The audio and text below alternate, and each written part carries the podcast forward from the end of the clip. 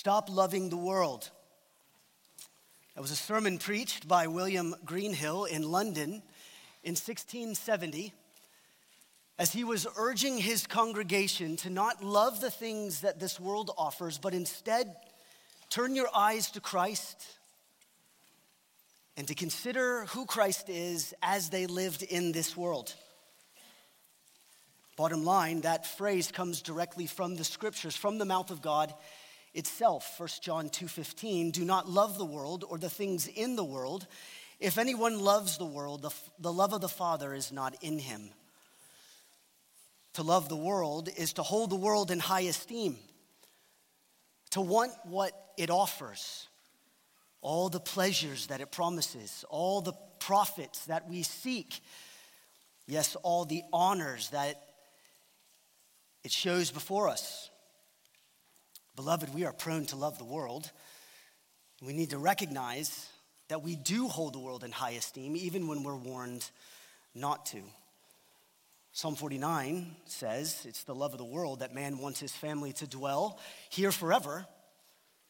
It's the love of the world that made inroads in Demas's heart in 2 Timothy chapter 4, forsaking the gospel and preferring the things that are offered here. It's the love of the world that Jesus himself warns us of in Luke chapter 14 as he warns those who were invited to the great feast but preferred cattle, farms, and family. They esteemed the world more than they esteemed the things of Christ. This is a real threat to us, beloved. Is it possible that we don't look for the day of Christ because we love the world? It's a question I want us to consider. There is a real battle in our waiting, a real war that's taking place before the day of the Lord. And we want to be faithful stewards while we wait. Waiting is a part of the Christian life. That's why you are saved and not immediately killed. The Lord is doing something with you as you have breath in your lungs. Waiting is a part of this very passage, as we'll see in verses 12, 13, and 14. So the question is how do we wait? And that's the final appeal that Peter gives to us in this letter.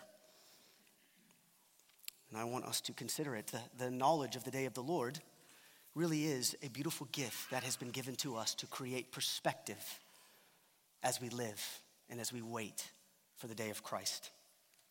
The main idea of this passage, simply put, waiting for Christ to return as promised, enables us to live godly lives in the present. Waiting for Christ to return as promised enables us to live godly lives in the present. And we're going to be driven by two questions today that I think are implied in the text that will help guide our time. The first question, really found in verse 11, and we'll cover verses through, uh, through 13. What sort of people ought we to be while we wait? What sort of people ought we to be while we wait? And I'm generally speaking, as I think Peter is in this little portion of scripture. This is really a link, verses 11 through 13, between last week's text and the bulk of this week's text. Look with me in verse 11. Since all these things are thus to be dissolved, what sort of people ought you to be in the lives of holy in lives of holiness and godliness? Waiting for and hastening the coming of the day of God, because of which the heavens will be set on fire and dissolved, and the heavenly bodies will melt as they burn. But according to his promise, we are waiting for new heavens and a new earth in which righteousness dwells. Now, if you remember last week, in verse 10, he's talking about the judgment of God that's coming at Christ.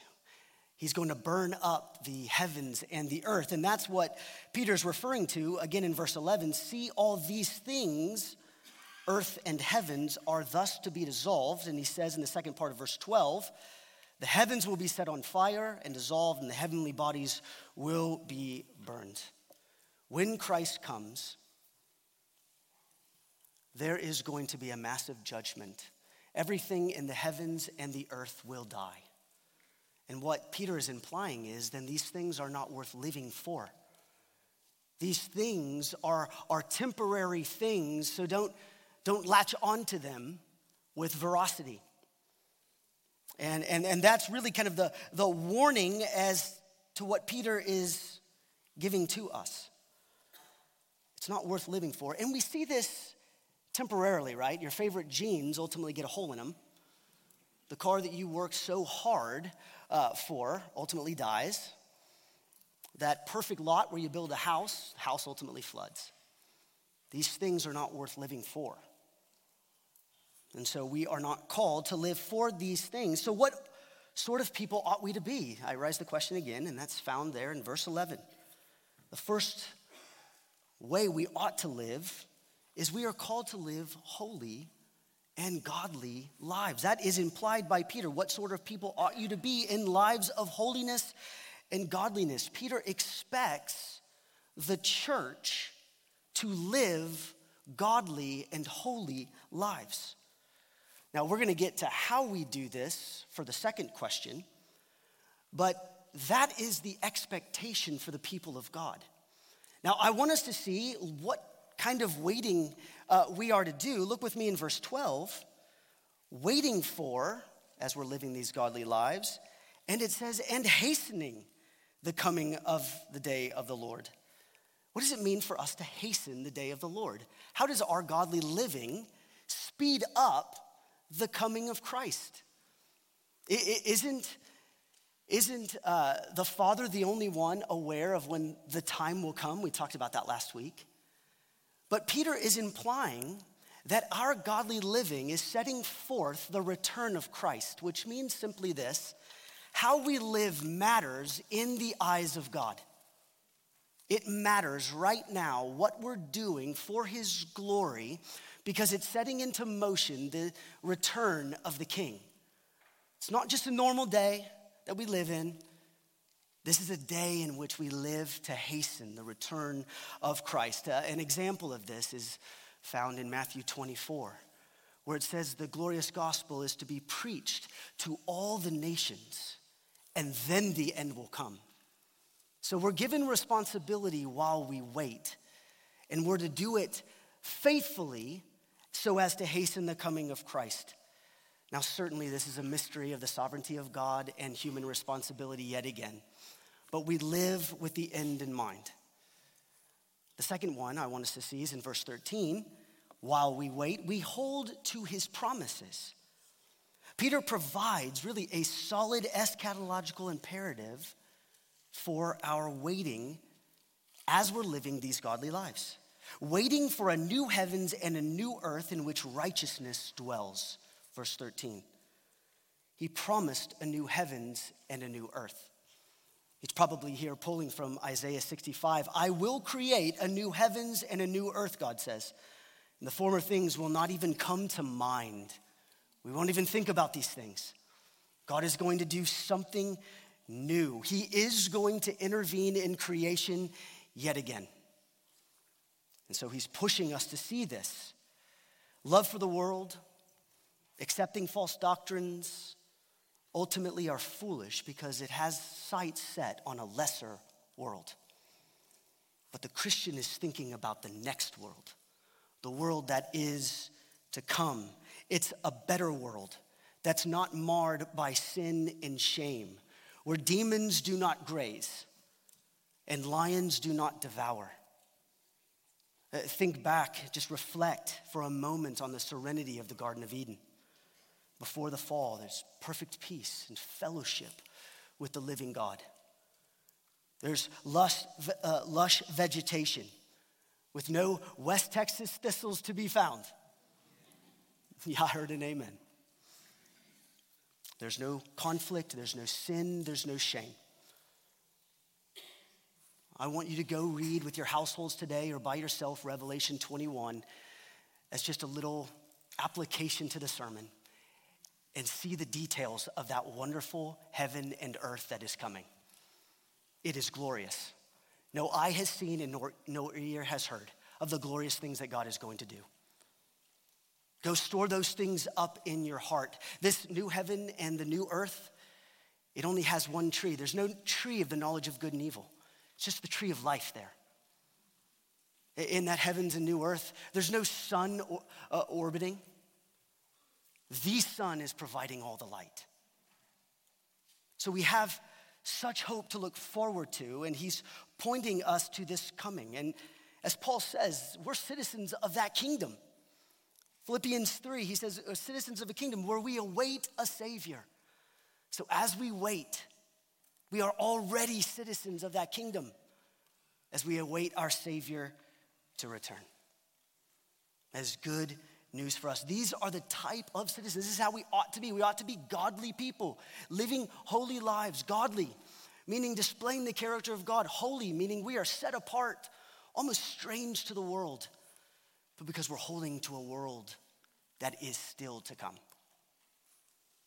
But how do we do this? That's really what Peter gets at. It's the second question. How are we to wait for the coming of Christ?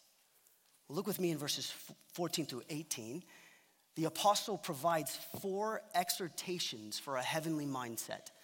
And remember, this is the final appeal of the, of the apostle for this letter.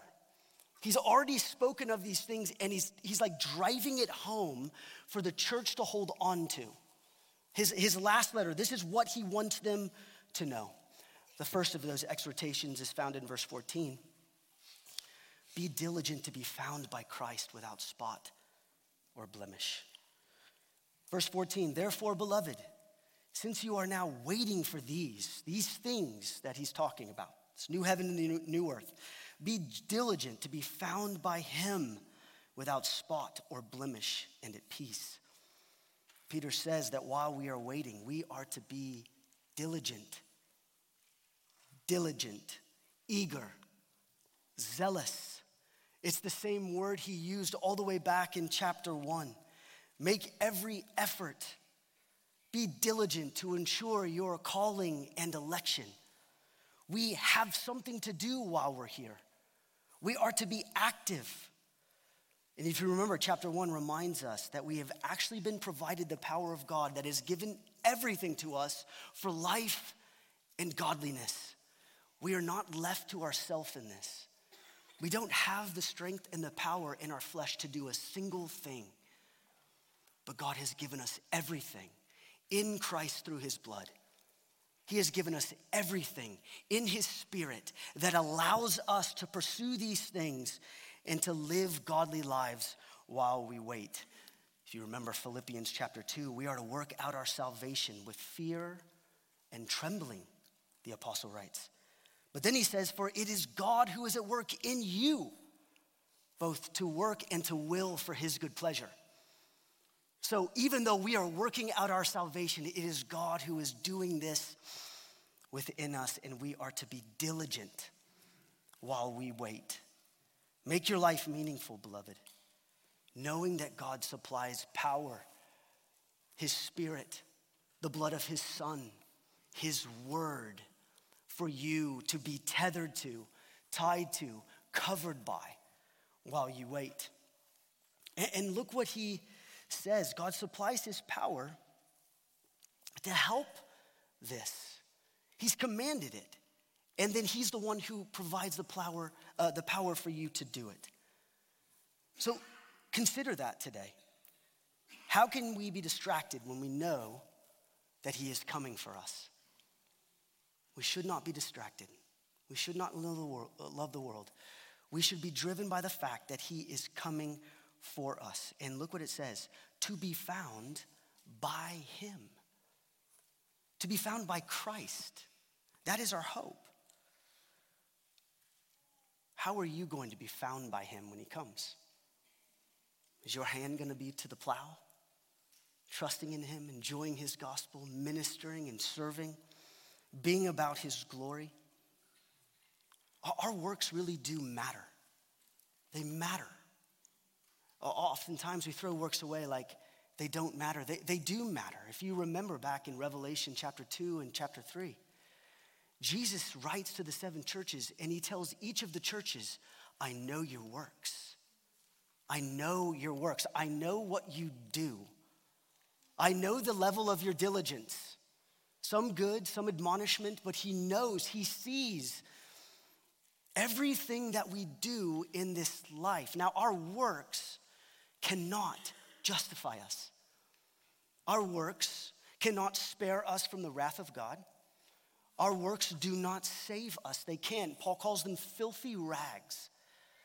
But when God gives new life to his people, he, he, he makes us a new creation. And then he enables us through his power to, to be morphed into the image of his son. This is Second Corinthians chapter 3. And so we are to be diligent to put these things into practice. To, to be diligent, to be conformed to the spotless one himself. You and I are not spotless ones. Am I right? But Christ is spotless. And that's what Peter wrote in 1 Peter chapter 1, all the way back in 1 Peter. If you remember months ago, that Jesus is the Lamb of God who is spotless and without blemish. And we are pure in the Father's eyes because of the perfect and pure blood of Jesus. So, so when the Father looks upon us, he sees us covered in the pure, spotless, beautiful blood of Christ. And this is very different than how the false teachers are, are found. If you remember, back in chapter 2 of this letter, verse 13, the false teachers are full of blots and blemishes fact, they're reveling in their deceptions. But here we are to be diligent, to be without spot and blemish. It does not mean we can achieve that. We have to rely upon Christ. But in the same reliance upon Christ for justification, we rely upon him in sanctification as we are growing in his likeness. So, so what do you do while you wait? What do you think is really important today? What are you diligent in? Are you diligent in your career? Are you diligent in making sure that you, you buy a house or start a family? Are, are you diligent to make sure that you have a lot of friends and you're, you're thought well of? What are you diligent in while you wait? Those are important things, but those are not the most important things.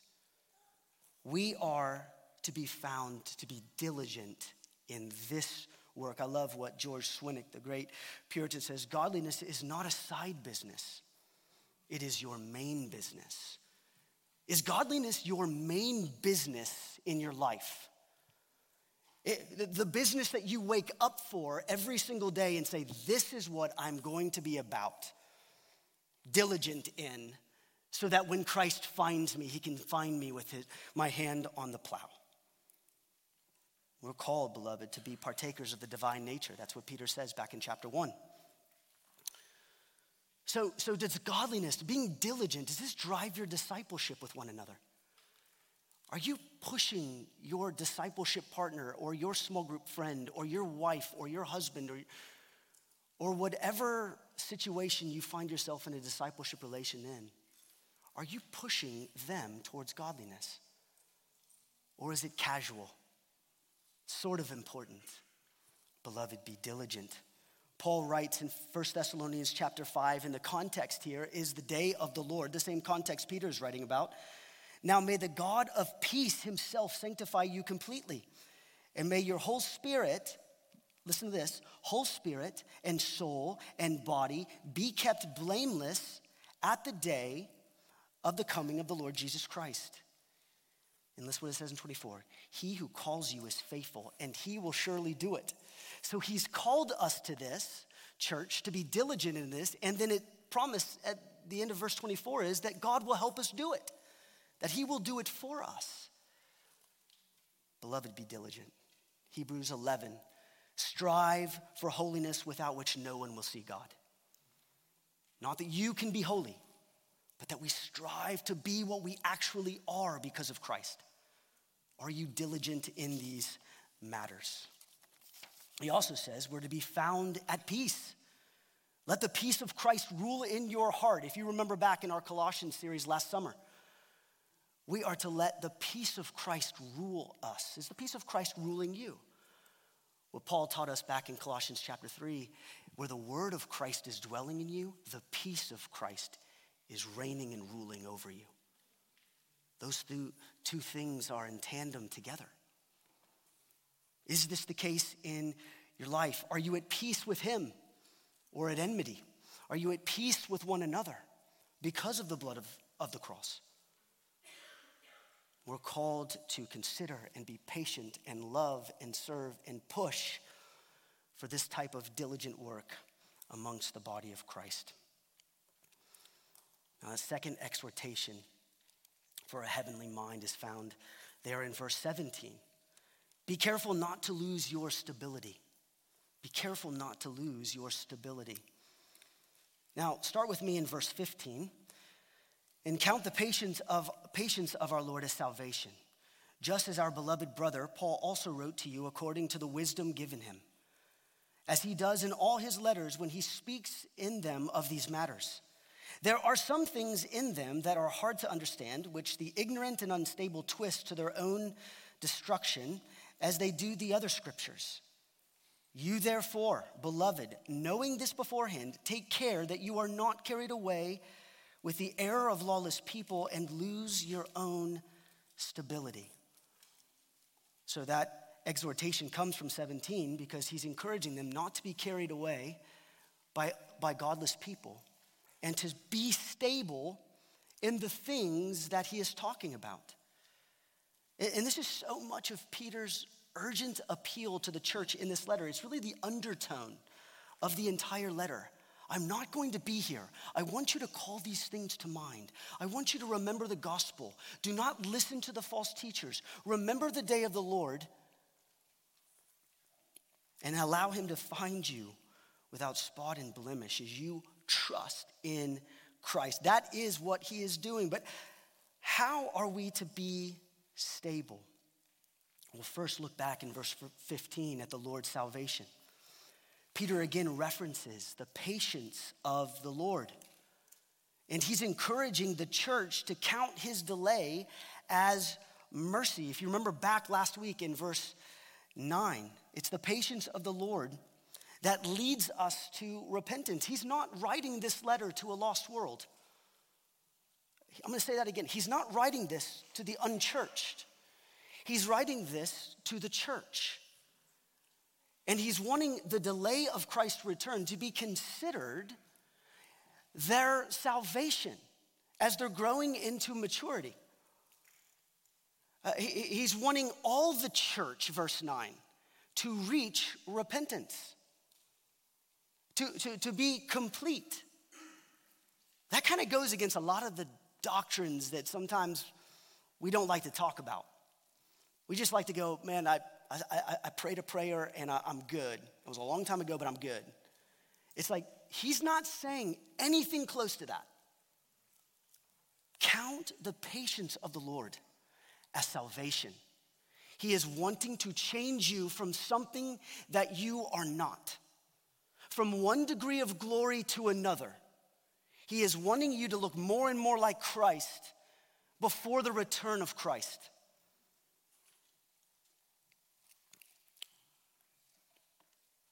He's talking here about the whole Christ is responsible really for our whole salvation. If you remember in Hebrews chapter 7, Jesus is praying for us to be completely saved.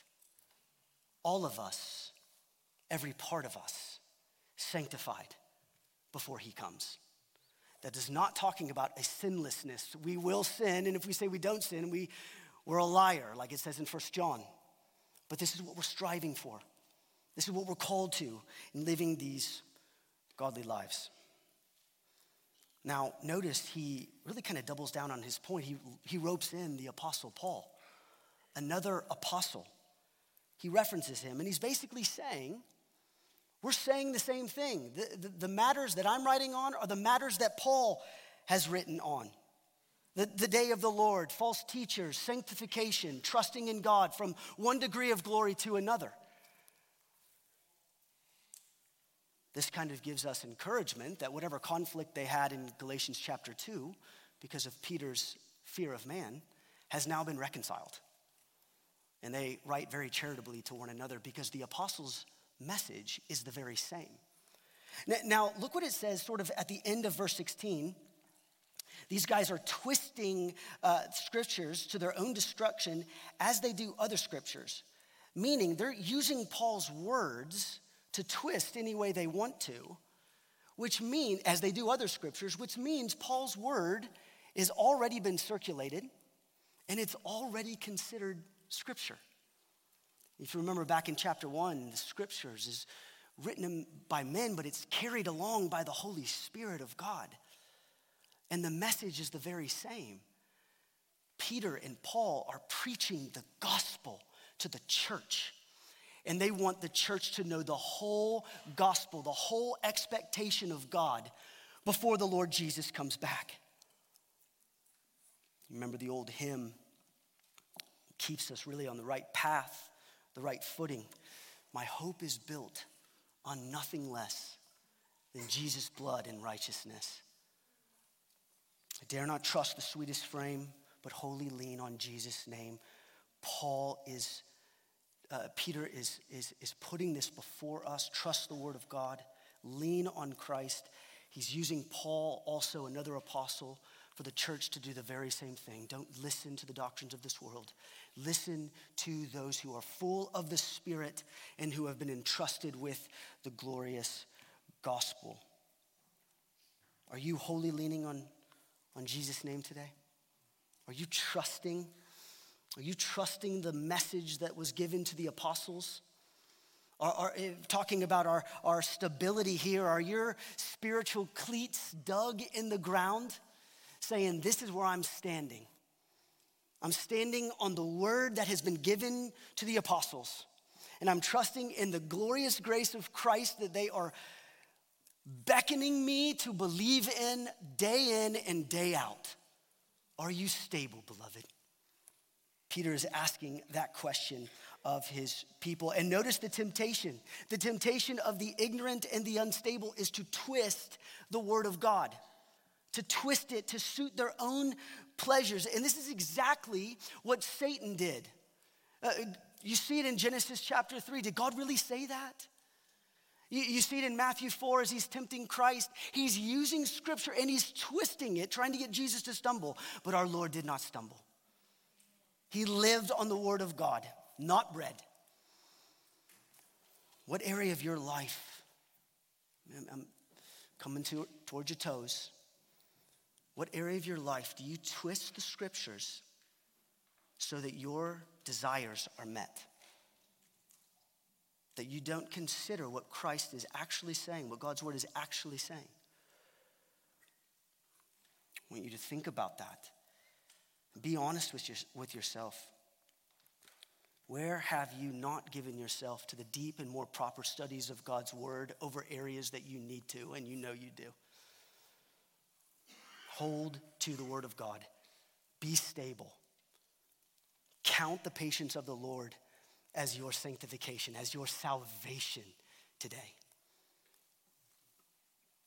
The third exhortation for our heavenly mind is to be growing in the grace and knowledge of Christ. Verse 18. But grow in the grace and knowledge of our Lord Jesus Christ. If there is one exhortation that the apostle gives to the church, it's this for our living. It's the summary to grow in the grace and knowledge of the Lord Jesus Christ. Keep growing in knowing Christ. That's what he's saying. Learn deeper his grace and love.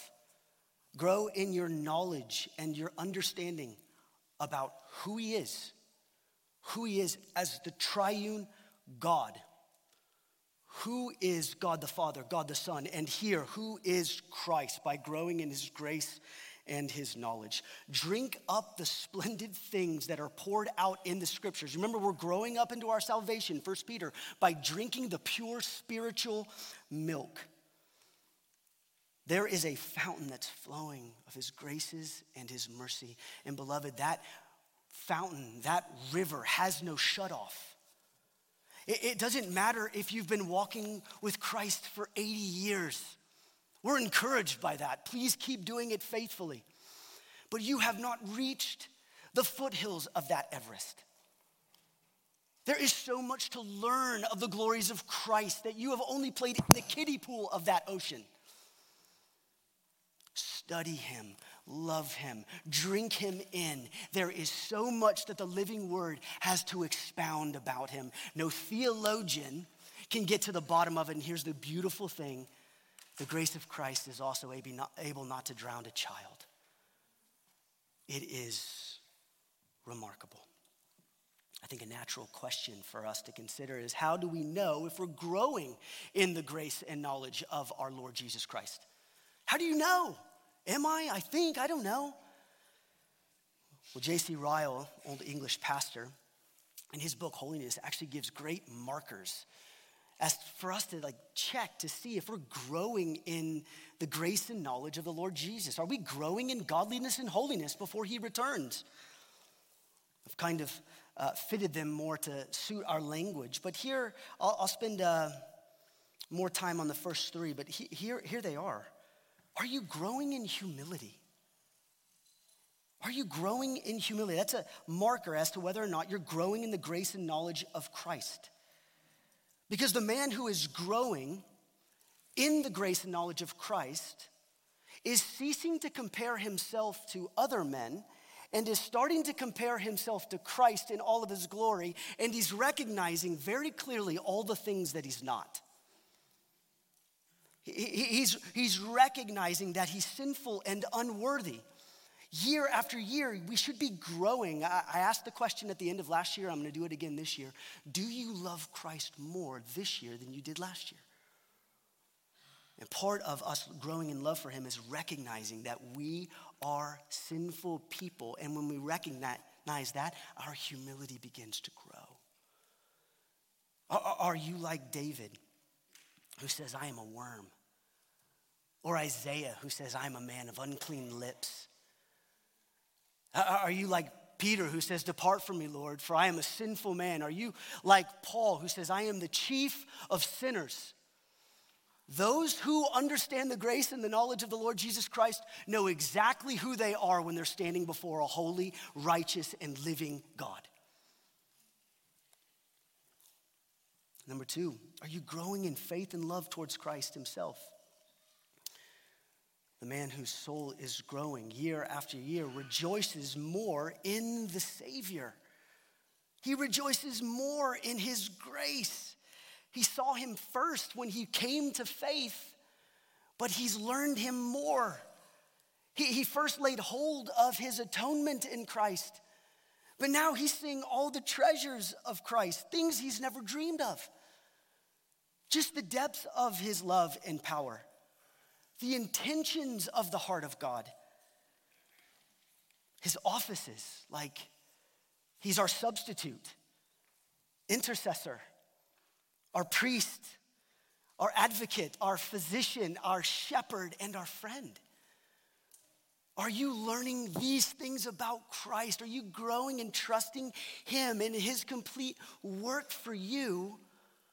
And is it stirring this love in you that was not there even the day you were saved? Growing in this, it's discovering really the subtleness in Christ the needs of the soul that we have every single day. Number three, uh, are you growing in holiness of life and conduct?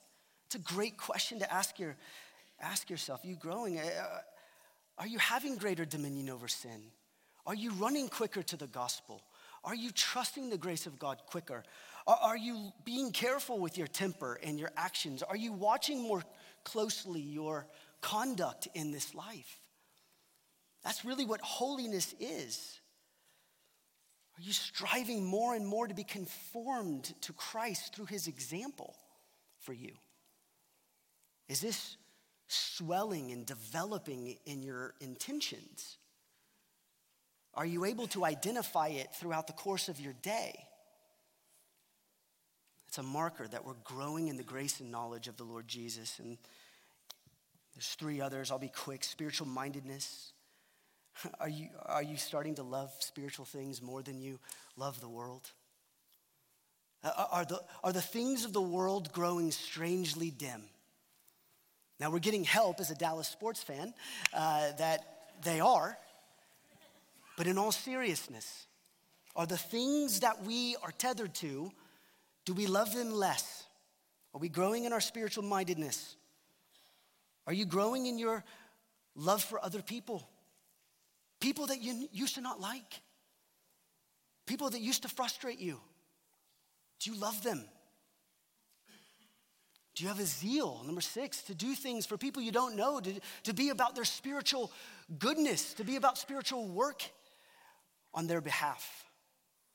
These are great questions to ask ourselves because we have to remember back in chapter 1, verse 8, if these things, these graces of Christ, this knowledge of Christ, if these things are increasing, they keep you from being ineffective and unfruitful. So we are called to grow in these things. And the final exhortation from Pastor Peter to close out this letter is be living for the glory of God. Verse 18 To him be the glory both now and the day of eternity. Amen. Glory belongs to Christ now and forevermore. And he ends this with this beautiful doxology, this beautiful praise the letter begins with a, a doxology boasting the glory of God, and it ends with a doxology. Don't you love how Peter, who denied Christ to a, a teenage girl, is now saying everything that you do, both now and forevermore, is for his glory? That man's heart is an example of one that has changed from one degree of glory to another as he awaits his death in prison. His example is now our life to do everything for his glory. I love what John Owen said make up your mind that to behold the glory of God by beholding the glory of Christ is the greatest privilege which is given to believers in this life. It is the first taste of that heavenly glory which God has prepared us for. For this is eternal life to know the Father and Jesus Christ, whom He has sent. It's the glorious gospel. Do you know Him? Do you know Him today? If you do, if you know Him, then you will want to live for His glory. You will want to, to put on the mind of Christ to grow in his grace and knowledge. You are going to want to be found diligent when he comes back. You're going to want to live a godly life. You're going to be looking for the new heavens and the new earth. Not just looking at heaven where you're not doing anything here on this earth. You're going to be actively participating in the kingdom as a, as a citizen of it now. That is our call. That is what this letter is about. Peter's like, My dying words to the church are these, beloved. And so, therefore, they are intended to be received as a letter written by a dying man to dying people. That is the truth. In our response today, I'm actually going to give some warnings. I know I'm hopefully generally considered a friendly person. But these are warnings for your soul. Warnings for my soul that I've had to deal with for six days now. Know, warnings that I hope you deal with for the next six days and the next six years and the next 60 years before you see the face of Christ. Warning to the careless churchman or the casual churchman. Because we should see the patience of the Lord as our salvation. So as we wait, let me give these warnings. Let me warn you who are living for the world. If you are living for the world and you don't know Christ, if you don't know his grace and his mercy, if you have never turned to him and you've never repented, I want you to know this. You are an enemy of God. You're an enemy across the table of God, thinking that your way is better than his. And that should have you tremble. He is great and excellent. He is going to intervene with creation again. And I would encourage you today to tremble, to repent, and to trust the work of Christ and not your own. Let me warn those who are living self righteous lives. Might be those who are part of the church, Christians, who've been members even here for a long time or a short time, it matters not. Self righteousness sneaks up into all of us. But your attendance doesn't save you. Your service, though good, isn't the work that God counts as righteousness. Maybe you haven't missed the table in years. That is so good, but do not lean upon your works. Peter starts this whole letter in the gospel trust in the work of Christ. His blood is sufficient, His grace is sufficient. So tremble. Ask yourself Am I relying upon my own works today, or am I trusting in the work of Christ? Repent and return to Christ today. And I'm not saying that our work's not important. I already mentioned that earlier in the service. It's just not salvation. It's what we're called to do because we've been saved and given a new life, new heart. Let me warn you who are apathetic. Let me warn you who are apathetic. Don't live this life as if you're not called to battle your sin. That, that God has not saved you to wage war on the flesh so as to walk in the spirit. If you're apathetic, please don't live as if a devil is not prowling around seeking someone to devour. If you're living apathetically, please do not consider Christ to just be a, a, part of this world. Consider him to be the lone provision for you on the day of the Lord. And there is an actual spiritual war that is taking place, and you are in it. And just because you can't see it doesn't mean anything. So enlist or re enlist as a soldier. Fight. Remember the gospel every single day. Walk as one who is not considering all the things of this world, but everything that is to come. Because it is glory. It is glorious that is that which is coming. Because, not because I've seen it, but because God's word says, Blair, you can't imagine it. So do not be apathetic. Fight, tremble, repent, and trust in the work of Christ today. And lastly, let me warn all of us to think that the former days are the glorious days. The glorious day is to come. We are not to look back and say, man, I wish things were what they were. That is going to be burned up with everything else in creation. But there is going to be a day in which all things will be made new. And that won't be burned up. And we will be with Him.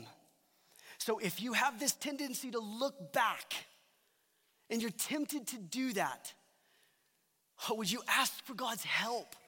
to reset your heart and to focus on the glorious day that is to come.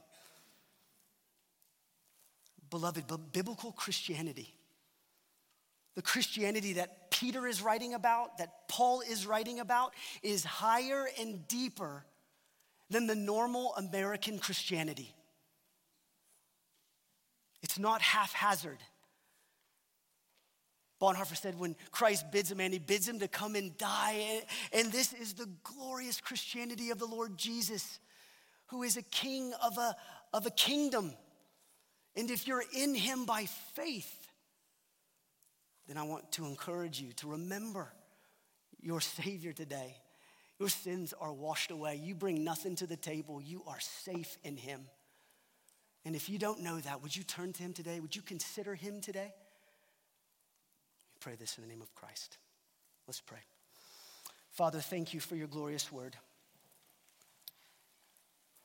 We need to be reminded. We need to be reminded that Christ has washed us, He's saved us, He's sanctifying us.